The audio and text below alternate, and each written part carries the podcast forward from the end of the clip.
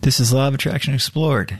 I'm Tim Grimes. If you'd like a free guide that explains the hidden link between relaxation and the Law of Attraction, or if you want more information about my books or my coaching, you can visit Radical Counselor dot com. Enjoy the episode.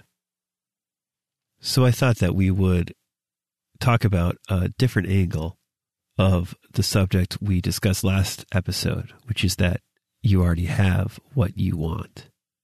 Last episode, we did kind of a deep dive, deep spiritual take on already possessing what you want, literally already having it.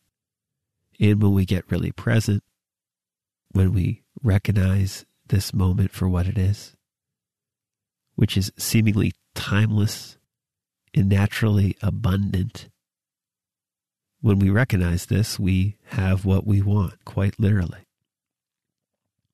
And I discuss this all the time in this podcast. If it, what I'm talking about is not clear, just listen to some of the earlier episodes, and I think it will become clearer for you. There's an inherent abundance now that's always here. And then last episode, I said, you know, if you want to, you can then make that your base and build upon it using various L O A techniques. And there's all these different techniques we can use to kind of bring out that abundance more explicitly into our life externally, right?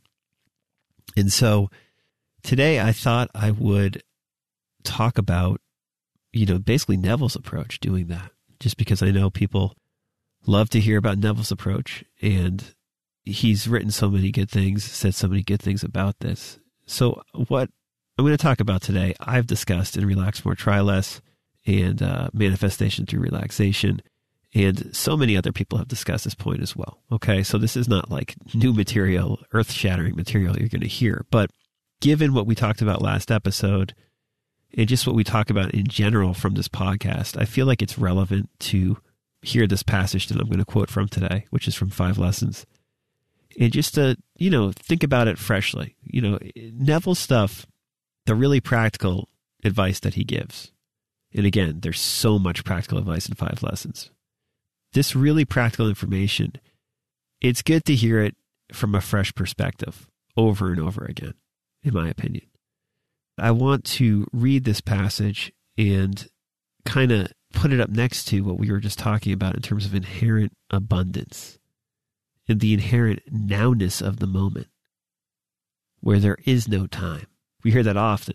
There is no time in reality. Time is a man-made concept, right? And what is real is now. And this realness, this nowness is inherently good. So how then can you build upon this easily using advice like Neville's or techniques like Neville's? If we've recognized this nowness, which we can do very easily, recognize this nowness as we always go over through stillness, through movement, through speaking out loud. Once we've recognized this inherent nowness, inherent abundance of this very moment, you can utilize something like what Neville writes here, which is this. In this feeling, it is easy to touch anything in this world. You take this simple little restricted action, which implies fulfillment of your prayer, and you feel it or you enact it. Whatever it is, you enter into the action as though you were an actor in the part. You do not sit back and visualize yourself doing it. You do it. With the body immobilized, you imagine that the greater you inside the physical body is coming out of it and that you are actually performing the proposed action. If you are going to walk, you imagine that you are walking. You do not see yourself walk. Feel that you are walking. If you are going to climb stairs, feel that you are climbing the stairs. Do not visualize yourself doing it. Feel yourself doing it. If you are going to shake a man's hand, do not visualize yourself shaking his hand. Imagine your friend is standing before you and shake his hand. But leave your physical hands immobilized and imagine that your greater hand, which is your imaginary hand, is actually shaking his hand. All you need do is to imagine that you are doing it. You are stretched out in time, and what you are doing, which seems to be a controlled daydream, is an actual act in the greater dimension of your being. You are actually encountering an event fourth-dimensionally before you encounter it here in the three dimensions of space, and you do not have to raise a finger to bring that state to pass. So most of you have heard that before. And at the same time, going over what we just did last episode, talking about this inherent abundance of this moment, if you tap into that, I think it becomes easier to follow this recommendation that Neville just gave. Again, he says, all you need do is imagine that you are doing it. You are stretched out in time.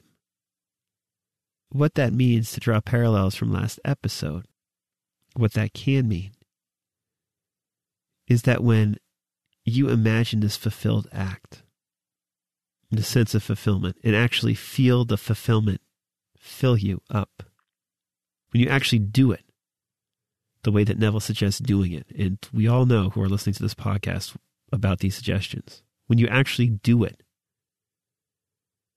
it's done.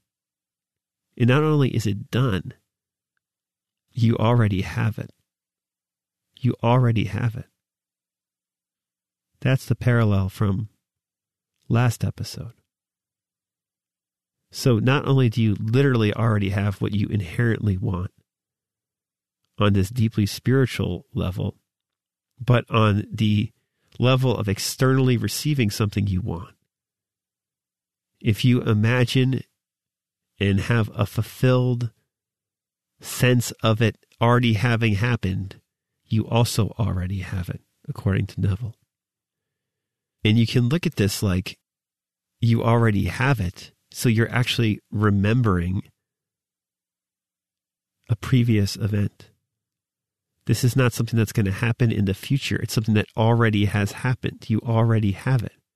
You already have that job, which you had desired. You already have that partner, which you previously desired. It's done. You're remembering a past event because you're stretched out in time. So past, future, whatever, doesn't really matter here. When we're present like this, we can then play with our imagination, and our time sense, as Neville likes to call it, gets real wacky. So a seemingly future event is not a future event. We can make a seemingly future event become a past event, and then look at it from a place of remembrance or of it already having happened. And, you know, we can talk about quantum physics and all this stuff about that, but I usually don't, because I don't understand it that well. And when I hear law of attraction, people talk about it, I feel like they sound silly a lot of the time because they don't really understand it either. I do know, and I know Neville knew, that there's something about our sense of time that can be thrown. And when you throw your time sense in this way, a quote-unquote future desire can be made something that's already happened and you're looking back on. That's why Neville's, you know, that other technique, I remember when, very similar. And it's also worth noting that a paragraph or two later, Neville says, all these techniques you can use and change them to fit your temperament. But I must emphasize the necessity of inducing the drowsy state where you can become attentive without effort. Well, when you become aware of the present nowness, the present abundance of right now, I would say that you are attentive without effort. Is it drowsy, per se? Maybe, maybe not. I would say it almost is drowsy because you're attentive without effort. But you are inducing that state just by becoming really present now, like we went over last episode. And then Neville says all these techniques you can then change and modify to fit your temperament best. And that's why recently I was talking so much about Maxwell Maltz and Psycho-Cybernetics, because a lot of the techniques that Maltz recommends in that book, visualization techniques, fit very well with what Neville's talking about. They might not seem to fit that well when you first get into this material, but if you practice and experiment with this stuff, you will see they fit alongside each other very, very well. It's about that feeling of having it. And, you know, Maltz talks about shadowboxing or practicing that sense, that feeling. And it seems like you're practicing it and trying to, you know, grasp that feeling. And then all of a sudden you have it. But there's also, undeniably, in my opinion, this whole aspect of timelessness, which is saying that there's no real past or future when we get present. And so if you want something in the future, you can just as easily, if you get present, re- recognize that you had it in the past, because it's all now, right now. So this is experiential, experimental application of these principles. And again, you've probably heard advice like this a hundred times before. And I'm hoping that this angle that we talked about today will just further be of use to you, and that we can always come back to the base, which is right now. And once we get present, there's a lot of different ways of experimenting and playing with this present moment.